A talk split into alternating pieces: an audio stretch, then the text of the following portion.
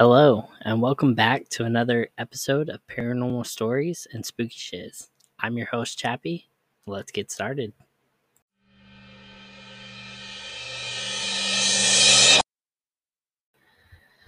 All right, let's get right into it. I know I've been away for a while. I'm back just in time for spooky season this year. Um, I came across a website called housecreep.com um, it gives actual addresses um, for places in the United States uh, and people that share their stories about living there. So I thought that would be a really cool subject for this episode. All right, for the sake of safety of anybody that's living in these places, I will just mention the city that it mentions so let's get started. The first one comes from Carlsbad, California, in the United States. This person uh, lived there from 2001 to 2009. It says, I grew up in this house, and constantly, like every week on replay, there was an eerie set of footsteps going up and down the staircase, even when I was home alone. I would wait at my door with a blunt object ready to hit an intruder. However, no one ever appeared.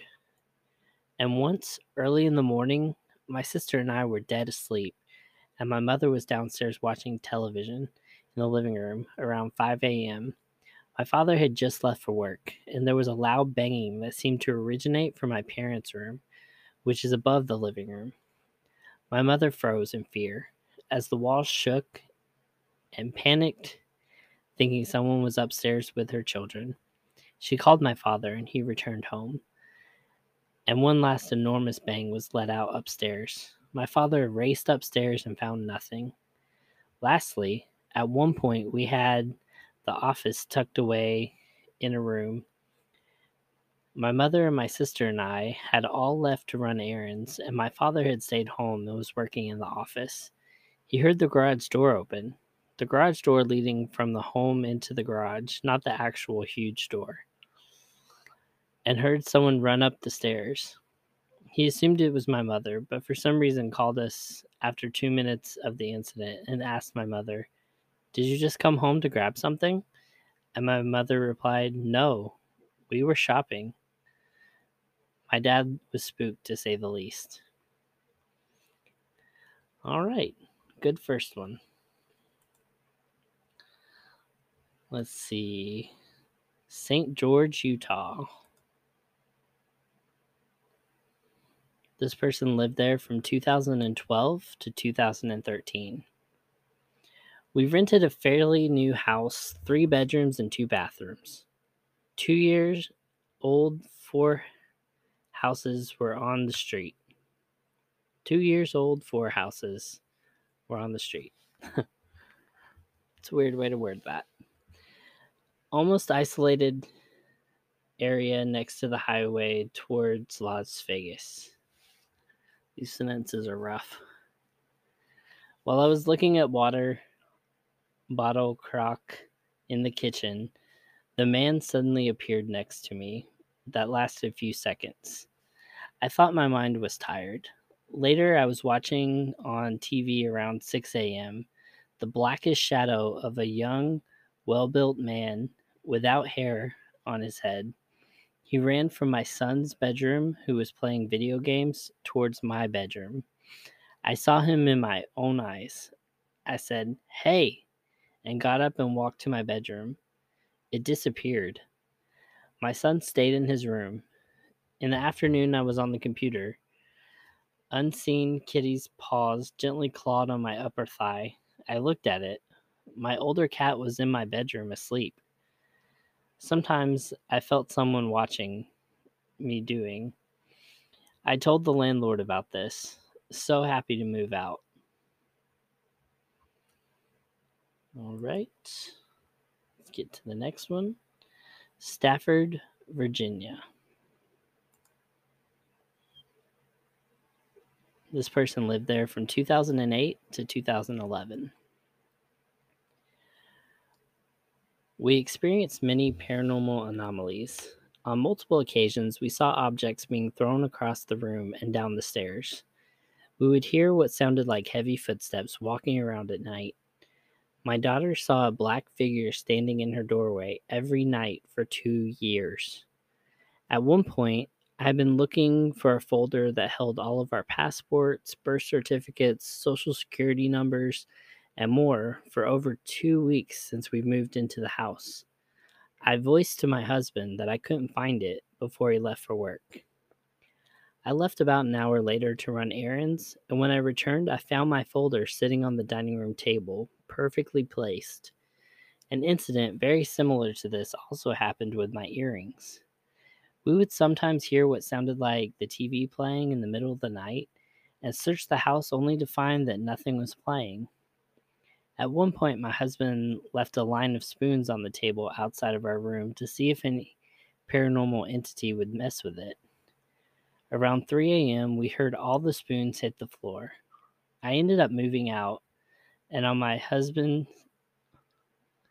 first night in the house alone, he heard the basement door open and a crash. The door opened, and something kicked all of our fish tank supplies down the stairs. Then he saw the door violently shaking and slamming open and closed. Creepy. I don't think I would live there. Beach Park, Illinois. They lived there from 2005 to 2015. I grew up in this house, and my sibling and I have had multiple paranormal experiences.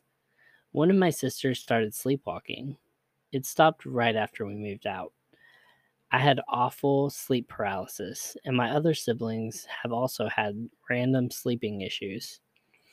When we were younger, our toys would move on their own. I also remember hearing super loud footsteps while I was in the living room. They were coming from one of the upstairs bedrooms, and I was home alone at the time. One experience stands out though. To protect my privacy, I won't go into details, but one night I had a really bad night terror and ran upstairs to go sleep with my parents. As I was running to their room, I stopped and saw a family member that had passed away when I was little sitting on the couch. So we moved out. I have no doubt that house was haunted.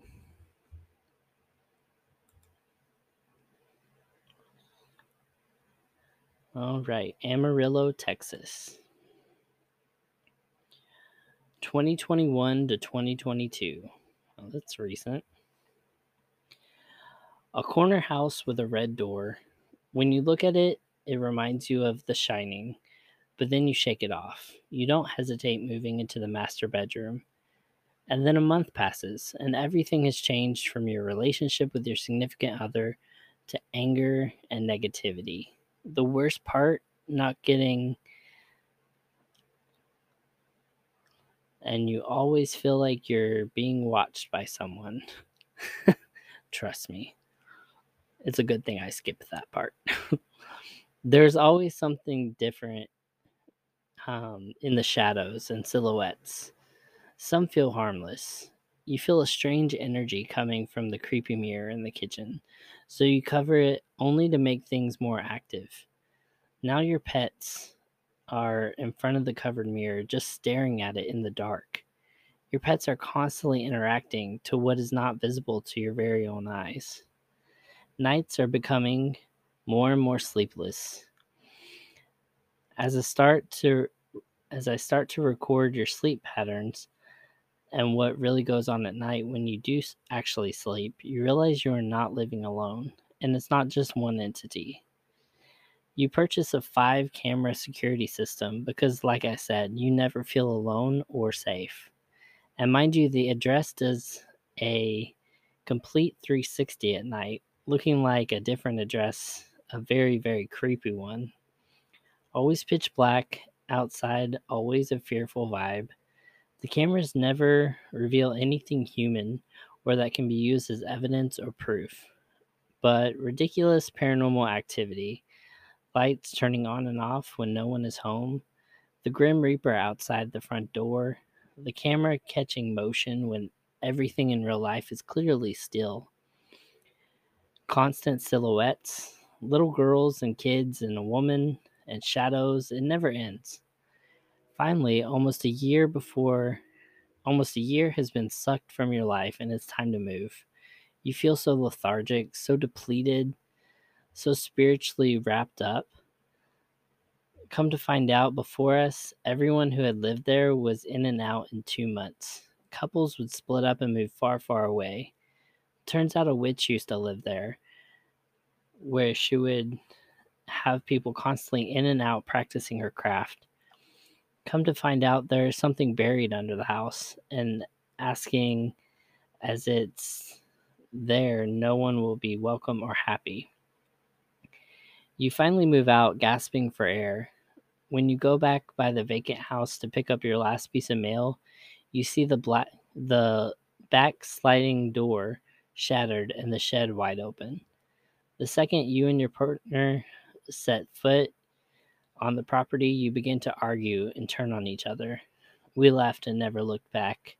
We have dozens of recordings, endless stories, and we both experienced and the trauma we are healing from. If you look at the progression in time of the Google photos of the property, you can see how dark it progressed. If you're moving into this address in Amarillo, Texas, good luck. All right. Very cool, very cool. I mean, not cool. I wouldn't live there. All right, Baltimore, Maryland. This one is from, it's pretty short. It's from 1981 to 1996. From the first night we moved in, strange things started happening. The mirror on the wall fell, and nails were still intact. Disembodied voices could be heard downstairs coming from the living room in the middle of the night. There was always a feeling of being watched in the basement. On one occasion, my brother and I both saw a soldier standing in the closet. As soon as we turned the light on, it was gone. Footsteps could be heard walking up and down the steps in the middle of the night. The list goes on and on. I don't know if it had anything to do with it, but the house next door was the scene of three suicides. Creepy.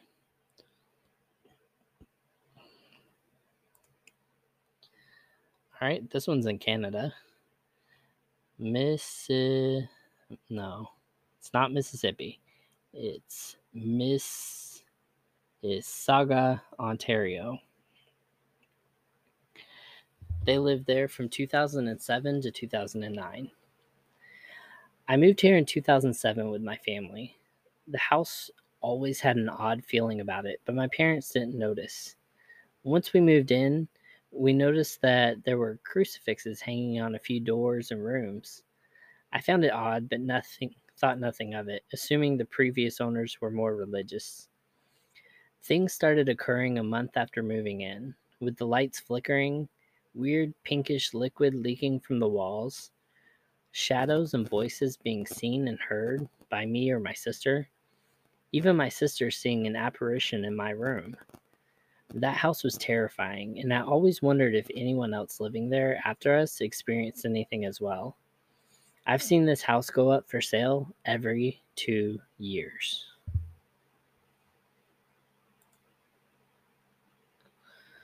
My, my.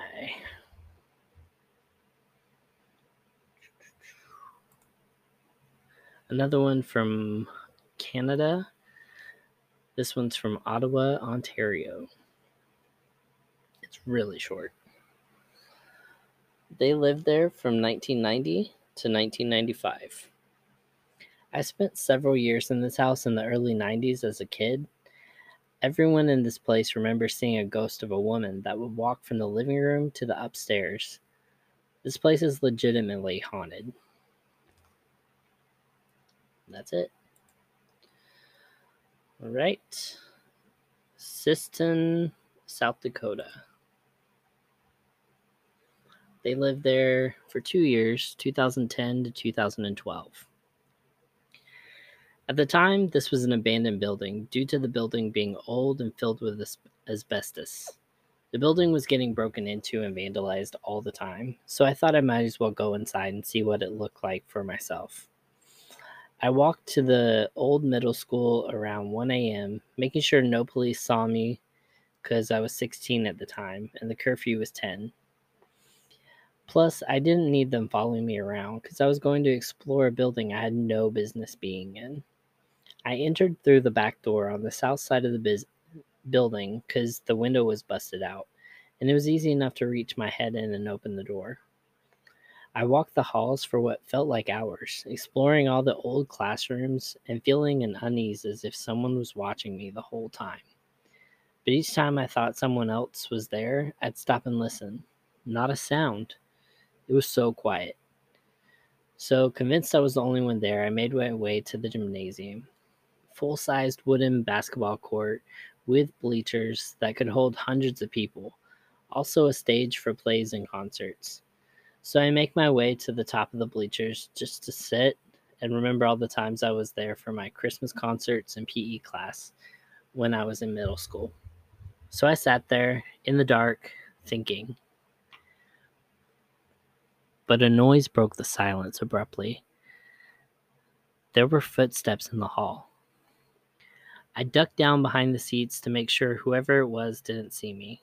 I assumed it was a police officer checking the building, so I waited to see if it was. The footsteps moved up the hallway towards the gymnasium doors. I peeked to see if it's a cop. It was so dark in there. If it was a cop or someone who checked on the building, they might have a flashlight out but no flashlight. At this moment, I'm thinking it's someone else exploring the building, so I remain hidden. The footsteps walk into the gym and stop. It felt like a lifetime waiting there for whoever it was to not move. I start to get worried because they weren't doing anything. If it was someone checking out the building, they'd keep moving, not stand in the gym in the same spot for half hour. So I wait and I wait. Then, like a dagger in the night, I hear a step, then another, then another. I begin to quietly panic because they're moving towards me. Step, step, step. Then stop. The footsteps stop at the bottom of the bleachers. Not a word was said. No sound could be heard. Then, out of nowhere, I hear loud, fast stomping come running up the stair, coming right for me. I feel my soul leave my body out of pure terror. I get up and dead sprint to the other side of the bleachers and go down the far north side of the bleachers. All the while, I can hear the stomping still making its way towards me. My legs have never moved so fast down a flight of stairs. I cleared 60 steps in less than five seconds. I bust through the gym doors and bolt down the hall to my back door and make it outside, run across the street to catch my breath, all while watching the door to see what was chasing me. I wait there for 30 minutes and nothing ever comes out. I don't know what was chasing me.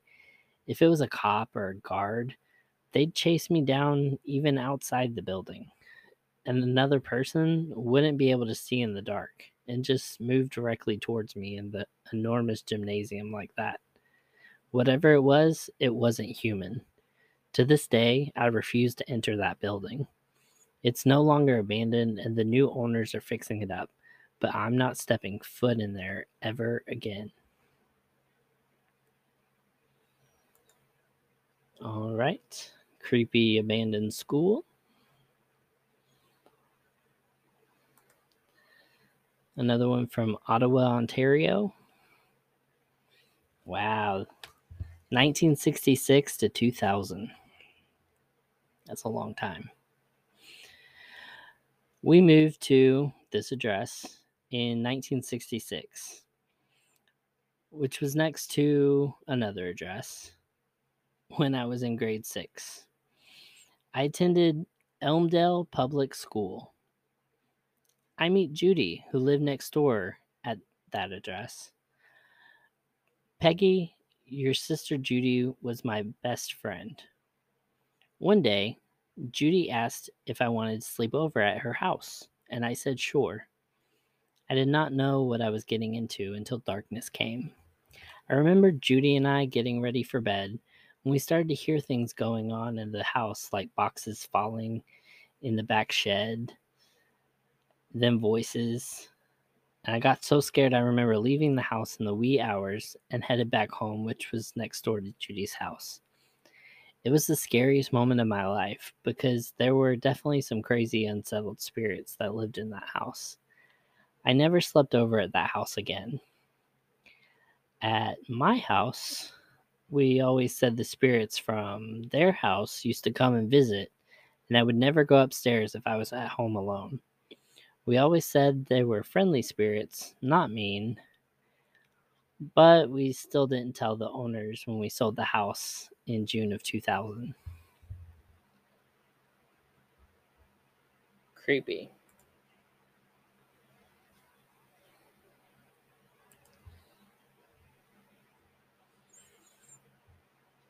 All right. Memphis, Tennessee, 1990 to 2000. This property is definitely haunted. My family lived there for 10 years, and in that time, we endured quite a bit of activity. Anybody thinking of moving in to this address, please beware.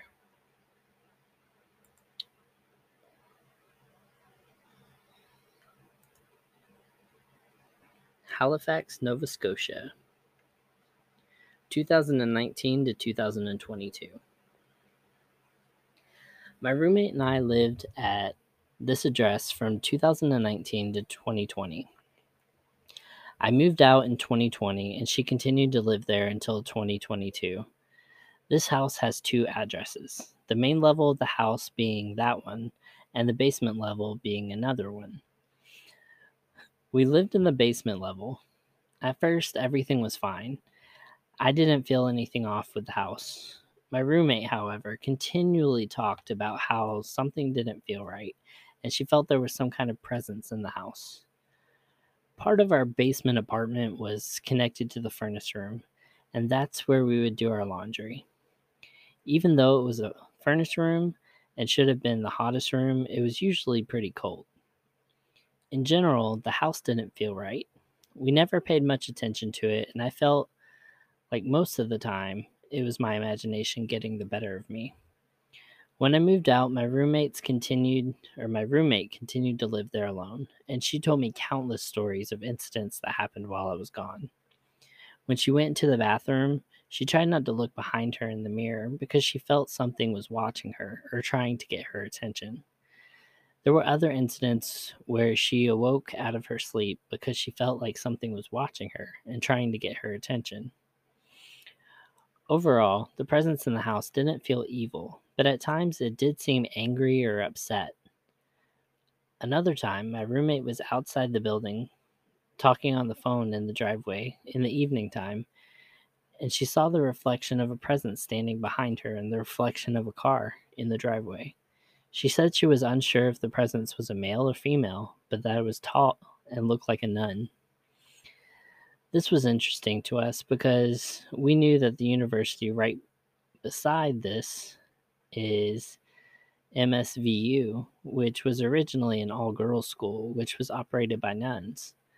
It seemed like the presence was always trying to get our attention and would show itself on occasion to my roommate. But when we started to talk about it or give it attention, things would start to happen to suggest it was upset. I returned back to Halifax in 2022, and my roommate's sister had moved in by this time, we started talking about the situation and the stuff that happened with the house. My roommate never said anything to her sister about it beforehand, but the sister joined in our conversation and said yes, she too had felt a presence in that house, and the presence was very tall. We knew she was seeing the same thing because we hadn't told her about it previously. After a few weeks, my roommate and her sister were in the process of moving out, we talked about the situation at the house, and the night after we talked about it, weird things started happening. That night, a plate moved off the counter by itself and broke into odd pieces, not the way it would have broken if it fell by itself. The plate looked like someone had taken it and twisted it, Throughout the moving process, I had come over one night to help. We were sitting on the couch talking about the weird things that had been happening, and I still thought it was my imagination since I had not been living there the whole time. I stupidly said, Well, I can't believe it if I don't see something or know for sure. A minute after I said that, the entire curtain moved, not in a way that the wind might have blown the curtain. I was facing my friend on the couch, and the pleats of the curtain poked out and brushed against her cheek. It wasn't the whole curtain, only one section. It literally looked as if someone's finger was because the curtain and poked out and touched her cheek. I didn't question it after that. Overall, we all felt like something was in the house and know that a presence resides there. But we are not completely sure what or who that presence is. All right, let's take a short break and get right back at it.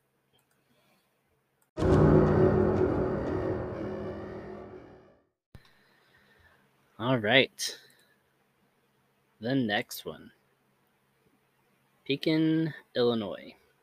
This one's really short, um, but they lived there for five years 1995 to 2000.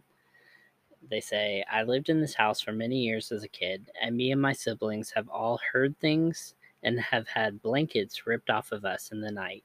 So I've always wondered if anything happened here. Creepy. I feel like you're most vulnerable at night while you're sleeping. So that is definitely freaky. Uh, Bell Gardens, California, 2010 to 2014. This house is haunted by a small boy, around the age of two or three years old. When we would throw parties in the back parking lot, many of our guests would point out seeing a little boy through our back room window. We would go inside to check, and we would always find the room empty. My aunt went my aunt once went to check in the middle of the party, and she claimed seeing a boy run under the bed as soon as she saw him open the door. She told him to go back to the party and leave the room immediately. As she bent down to look under the bed, she found no one but bulky items that took the majority of the space under the bed, making it impossible for someone to hide under. I personally saw him, not knowing anything about the kid ghost yet. It was around 11 p.m. Had just left the restroom and was in the hallway when I heard the door creaking as it opens. I found someone peeking from my room and for some wild reason, I thought it was my small sister checking upon me. I was waving and making hand gestures to go back to bed to the ghost while thinking I was talking to my sister. Couldn't really identify their face features since it was during the dark and the ghost was literally peeking from the door, just showing half of their left face, while their right side was covered with the door. Yet I remember him making that confused expression like, Are you talking to me? As I got more frustrated, I got the hand to the handle of the door, and the moment I swung the door open, I went in shock and scared to see my little sister in bed asleep. It wasn't until later that I shared my story with my family and found out we had all something to tell. My dad said he heard small footsteps run around the hallway during the night and check on us to see if it was any of us. My cousin that used to rent a room with us said in the middle of the night someone will try to open the door in his room, even if it was locked and the doorknob would move. It wasn't until later that year, and for some reason we decided to clean the attic of this house and found old stuff of previous people that lived there. We felt a cold, chilling sensation when my mom found the baby blue blanket that had the initials of the child on it. On the side with the white little cabinet with the blue little duckling imprints. My mom decided to leave everything back in its place, and we would turn a white candle for him and pray for him. It's honestly sad knowing there's a little boy stuck in that house, waiting for something or someone. Well, let's see. Kansas City, Missouri. 1997 to 2022. My mom remarried and moved to Kansas City with my brother and I. Mom and dad found this house and liked it, so they signed it, bought it, and still live there to this day. I remember getting out of the car, seeing the house for the first time, and I fell off. I knew there was something here. I felt it. We moved our stuff in and finally got settled in. About six weeks later, my mom got a job at the pet cemetery. She was she was digging a grave and felt something lean against her. She looked down to see this sweet, fluffy, dirty Alaskan Samoyed. We adopted her, got her healthy and cleaned up. Not too long after that, I had my first experience here. I was fast asleep and heard a loud panting noise, like a dog panting. Thinking it was our new dog, Sugar, I told her to go lay down and was nodding back off to sleep when I heard it again. I opened my eyes to see this smaller white dog sitting down and showing its teeth. No growl, though. I threw the covers over my head and my heart was racing a million miles a minute. After about a couple minutes went by, I looked over the covers and the dog was gone. I thought maybe it was our dog, Sugar, and she needed to pee, and that was her way of telling me. I went to the living room where I saw her last before bed, and she was sleeping. I woke up my mom and told her what happened. She told me this is a new house and I probably had a nightmare and to go back to sleep. About two weeks had passed. My brother stayed home from school one day, not feeling well. I came home from school later that afternoon, and my mom and brother came running to tell me that something happened in the basement.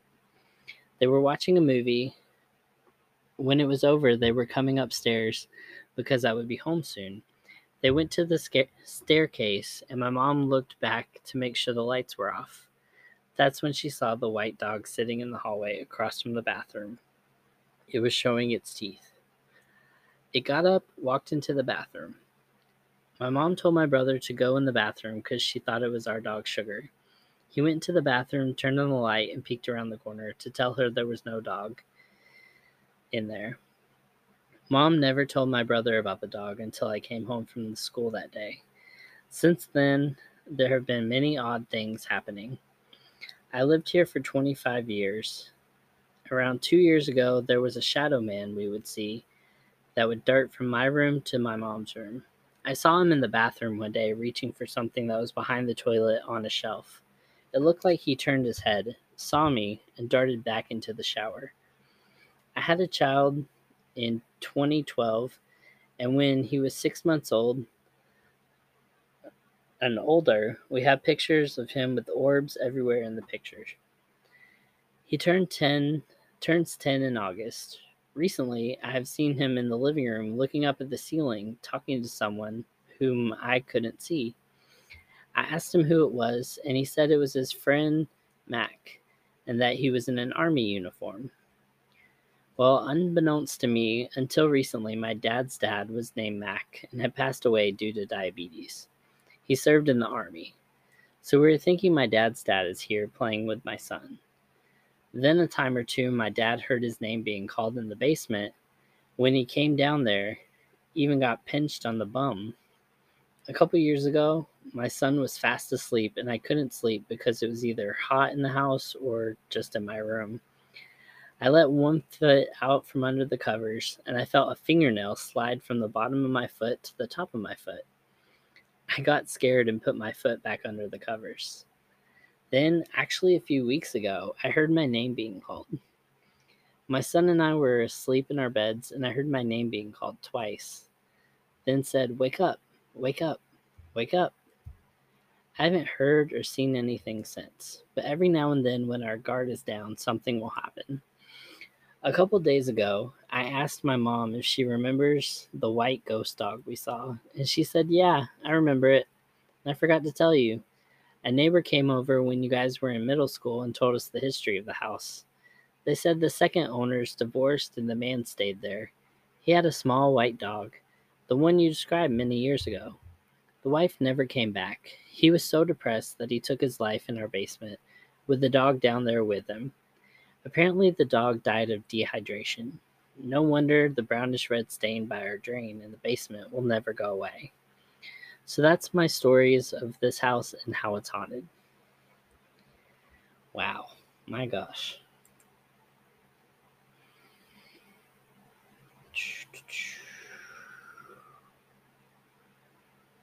Artesia, California. 2009 to 2016.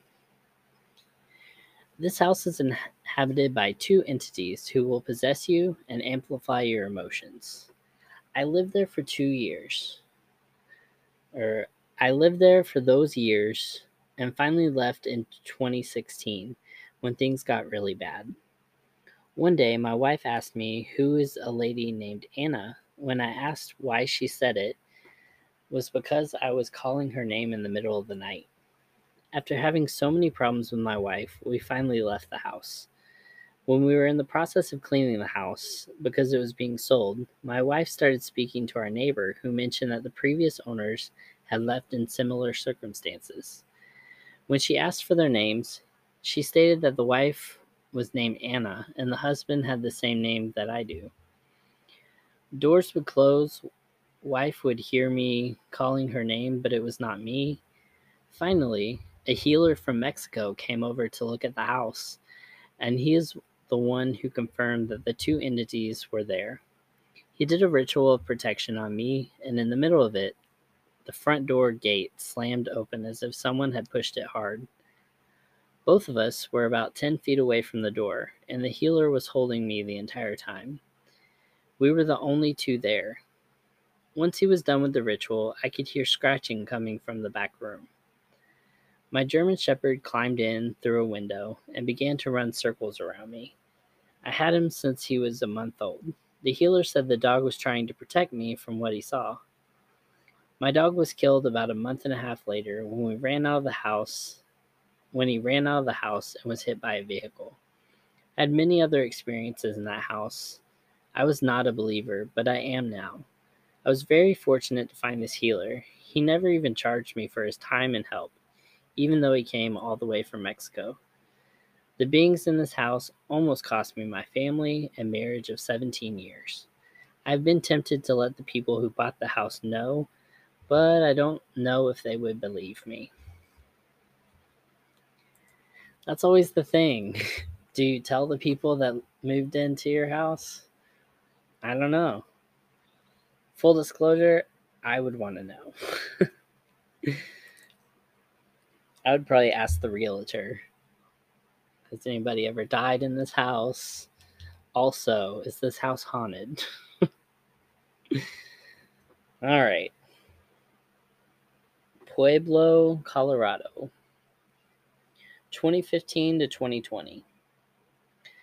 Full disclosure, I'm not sure if this house is haunted or just myself, as I have had paranormal experiences at multiple locations. I was in high school when I moved in here with my parents, and I moved out in 2020 as an adult. My bedroom was part of the original house built in the 1920s. The only other rooms in the original house were the laundry room, which I assumed was the kitchen, and a small hallway area that may have served as a bedroom for the original house. The house was then added onto in the 60s and then the 80s. I think there may have been multiple spirits living in the house, and here's why. The first paranormal event that was noticed by multiple members of my family is seeing a blond man walk about the property. One week after we saw that, I saw him casually walk past my bedroom window. I ran to look out the window and just caught a glimpse of the man going into the backyard. But uh, when I went to the back, there was no one. A few months later, my siblings and I were playing in my sister's room. Then she just froze and stared into the hallway. My brother and I, the oldest and in charge at the time, walked out of the room and saw nothing. My sister claimed she saw my dad in the laundry room. He is also blonde, but my dad is still at work and would not be home for hours. We did not see the blonde man until my uncle started staying with us. He was watching us while our parents were out of town and one day in the middle of lunch, my uncle abruptly stood up and went to the driveway, where we watched him check both of the yards. We asked him what he was doing, and he said, I swear I just saw your dad walking through the yard. I'm certain there is a tall blond man spirit that just walks around. The second and third ghosts I have only seen a couple of times. I saw a face at my bedroom door once, but other than that, they mainly just steal my favorite things. They only ever get them back whenever I would give up looking.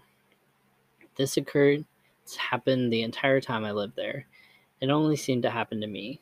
This was constant, and the only reason my boyfriend believes me is because I lost my favorite necklace. I wore it all the time, and one day it was just missing.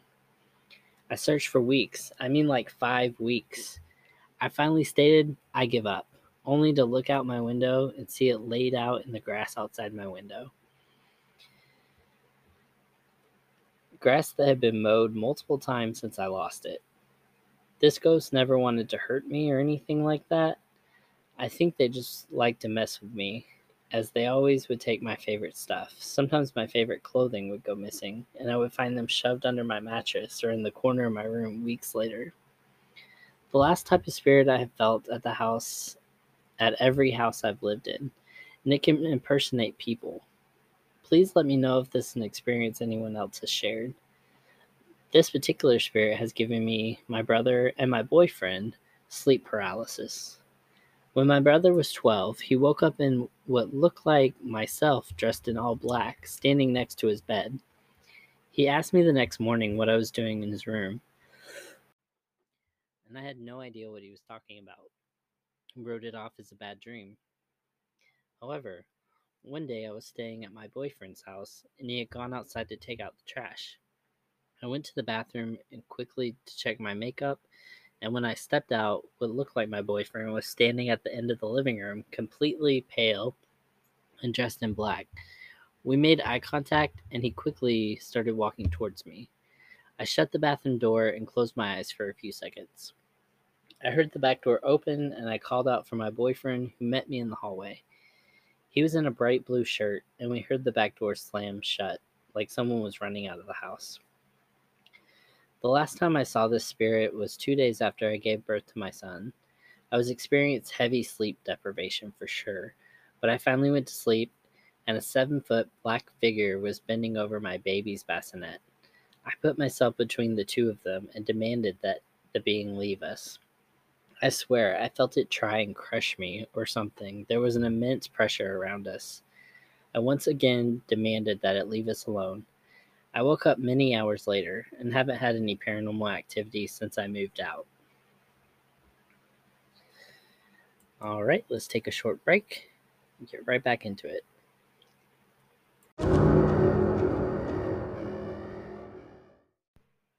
All right, welcome back. We're going to switch gears now and go to the occultmuseum.com, The Witching Hour 13 True Ghost Stories You Shouldn't Read at Night, Volume 1. All right. The witching hour is 3 a.m. It's a strange time. Known in the Western culture as the witching hour, it is said to be the time when mystical creatures such as were, such as witches, demons, and ghosts are thought to appear and to be at their most powerful. Its origins can be traced back to the Catholic Church, when no prayers were to be read between the hours of 3 a.m. and 4 a.m., making it the fir- perfect time for evil forces to appear. So be warned the following stories of ghosts, spirits, and other worldly encounters are best enjoyed in daylight hours. Reading these tales at night could conjure up more than simple nightmares especially if you read during the witching hour. From tales of strange lights shining in the night to a man in a top hat who appears when danger looms, here are 13 of the scariest true ghost stories you should never read in the dark. Number one, Imaginary Friend. When I was younger, I had a, an imaginary friend who lived in a massive antique dresser. I vividly remember him telling me stories, although I have absolutely no recollection of what they actually were. I remember one day talking to my parents about it. Dad traveled quite a bit, so he wasn't up to date with what I was into. And when I started telling him about my dresser buddy, He wanted to know his name. It was something innocent like Peter, but I can still see him going white in the face as I told him. I then drew a picture of Peter for him. The very next day, my dad and uncle took out the dresser and burned it. It wasn't until a few years later when I found out that my dad's little brother, my uncle, also had the same friend with the same name who lived in the same antique dresser. After a few months of typical imaginary friend stuff, my uncle started having night terrors and couldn't sleep because of Peter. It got so bad they had to move him out of his room before he managed to get back to normal. Spooky. Number two, Cabin in the Woods. The first time I moved away from home, I lived in an old cabin like house that I rented really cheap. I never got a good night's sleep in there. I always tossed and turned and woke up several times during the night. But it wasn't until after a few weeks things started to get weird. In the beginning, it was just small things that I didn't really think too much about, like keys missing and cups and plates not being where I thought I had left them. Then I started waking up in the morning to find various drawers opened and things lying around like someone had been in a hurry searching for something. I even came home to a wide open main door and decided to change the locks. But even then, when I was home, with the doors locked, I would walk past and just in the corner of my eye, see the door slide open. One time I was cat sitting one of my friend's cats, and it would just sit for hours in the middle of the room and toss its tail from side to side and watch as if it was following something around the room with its eyes. It definitely creeped me out. If you can only imagine what it felt like to see the cat slowly following something that floats randomly around the room and finally stop right beside you. Oof. After a while, I could not live there anymore and finally moved out. Number three, the disconnected number. A few years ago, my brother would get a call on his cell phone around 2 or 3 a.m. every night. He would answer, and it was a hellish sounding noise, like static mixed with screams. He changed his cell phone number after a month of this, and it stopped. Then, after a week or so, it began again. The exact same noise, the exact same time. Finally, one day, he decided to back dial the call. It was an old man that had no clue what he was talking about. Still, the calls persisted. If he didn't answer, it would call a few more times. No messages were ever left.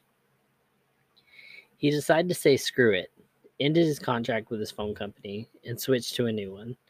Then got a new number, and you guessed it, the screaming static calls continued after a short delay. By this time, he was terrified at night unsure why this was happening. He backed out the number again and got a different person.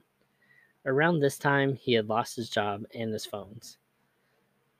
The calls stopped, of course. His phone was disconnected now.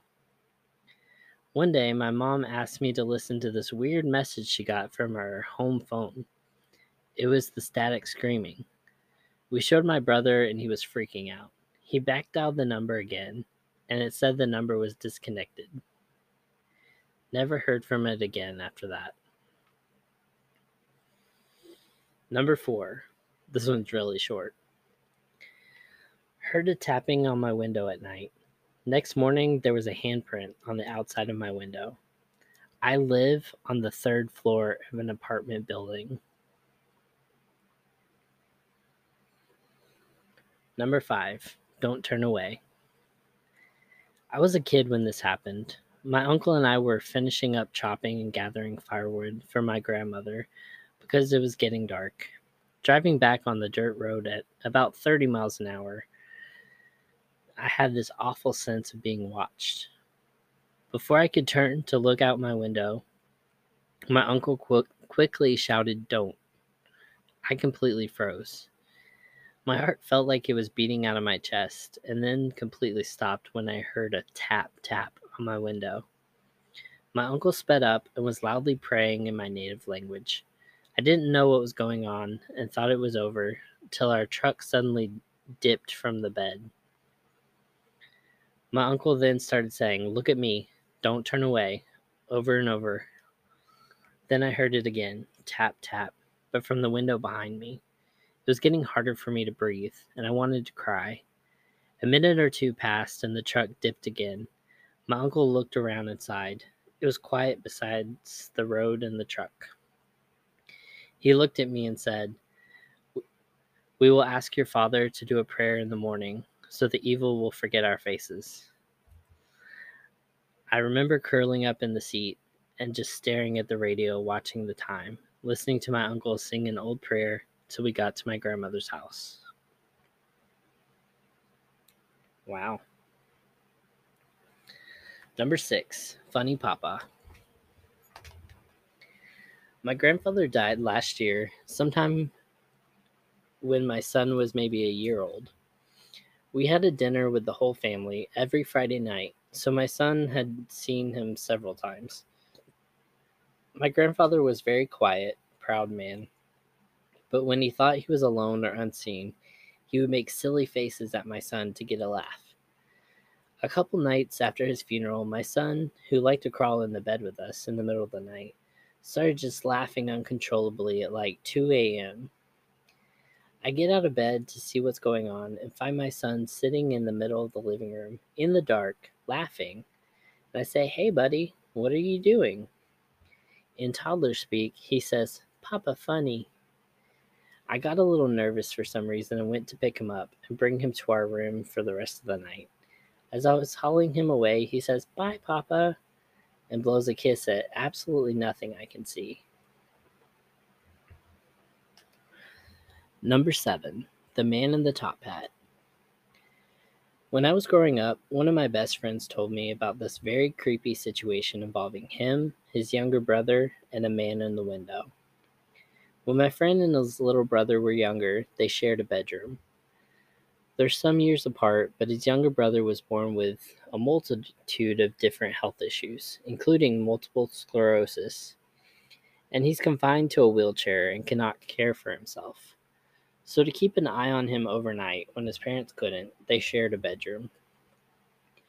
One night, my friend randomly woke up for no particular reason and happened to glance over at his younger brother but noticed something very startling a strange silhouette of a man wearing a top hat looking in through the window behind the brother's crib. The first thing my friend did was jump up and turn the light on, then ran to his parents' room to tell them what he saw. When his parents came back to the room to investigate, his younger brother was having a seizure. A few of his family members say it was the younger brother's guardian angel standing in the window that night my friend believes it was death. It's all still pretty unsettling to me. Number eight, the old piano. when I was in the eighth grade, I went on a school trip that was called the Louisiana Tour. It was mostly going around to significant sites in the South Louisiana. One of the places we went was Myrtle's Plantation, which is considered to be one of the most haunted places in the country. There are all kinds of stories about this place, but at one point we were standing in a room as a part of a larger group, and the tour guide was talking about something. I don't remember what. As I'm standing there, I start to hear what sounds like someone hitting a piano key. After I heard it a couple times, I start to look around for the so- source of the noise. I didn't see a piano, but I kept hearing it. So I asked my friends who were standing near me if they heard it, and they said no. When I heard it again, I said, There it is again. And they must have heard it. They thought I was crazy. So I went back to looking around the room. Everyone's eyes were on the tour guide except for one woman. She caught my eye and pointed at me, then at her ear, with a questioning look. I realized she was asking if I heard it too, and I nodded. At this point, the tour guide starts telling a story about a soldier who died there, and he played the piano, and multiple guests had reported hearing him playing in the night. I honestly didn't know what to think. I guess I still don't. I talked to the woman as we were all leaving the room, as she had heard the exact same thing as me, but her husband and son had not heard it. Number nine, The Light. My wife's mother passed away in 2003 from cancer. After the funeral, family and friends gathered at her house for the final celebration of her life. The gathering went late into the evening. My son, three at the time, needed to go to bed at, at that point. I walked him up the stairs where he would sleep. The room that my mother in law passed away in was upstairs and straight down the hallway as you reached the top of the landing. My son and I walked upstairs together, with me holding his hand. As we nearly reached the top of the stairs, my son stopped and wouldn't move.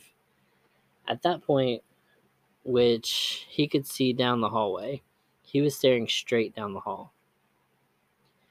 I looked at him, then down the hall to the open doorway to a completely dark bedroom. He just stared and would not move any further. I asked him, Buddy, are you okay? His response was, Daddy, the light, the light scares me. I looked again down the hallway where he was staring into the darkness. Buddy, you see a light? Yes, Daddy, it scares me. I promptly picked him up and went back downstairs. To this day, the hairs still stand on the back of my neck whenever I think of it. Number 10. How lucky you are. Spring break of 2010, my buddies and I decided to camp out on an island at a local lake. One night, as we were cooking food and drinking beer, a canoe floats with one guy in it. He asks how we're doing, and we invite him to our island for the grilled meat and beers. Being in South Arkansas, we naturally assume that everyone is friendly and wants to hang out. His name was Kurt, and he was super friendly, but seemed to be sad. We asked him what was up, and he replied, Oh, nothing really. It's just that my friends are probably worried about me. He looked at me and winked. They'll find out soon enough. That still haunts me to this day. Everyone liked Kurt, and noticing that it was getting dark and he had been drinking, we offered to let him stay with us that night. He declined, saying that he had to get to where he was going, and seemed very adamant about that. I asked where he was headed, thinking maybe we could give him a ride on a jet ski or something. Kurt ignored the question and said, You boys don't know how lucky you are, and hopped in his canoe and left. We didn't think much about it.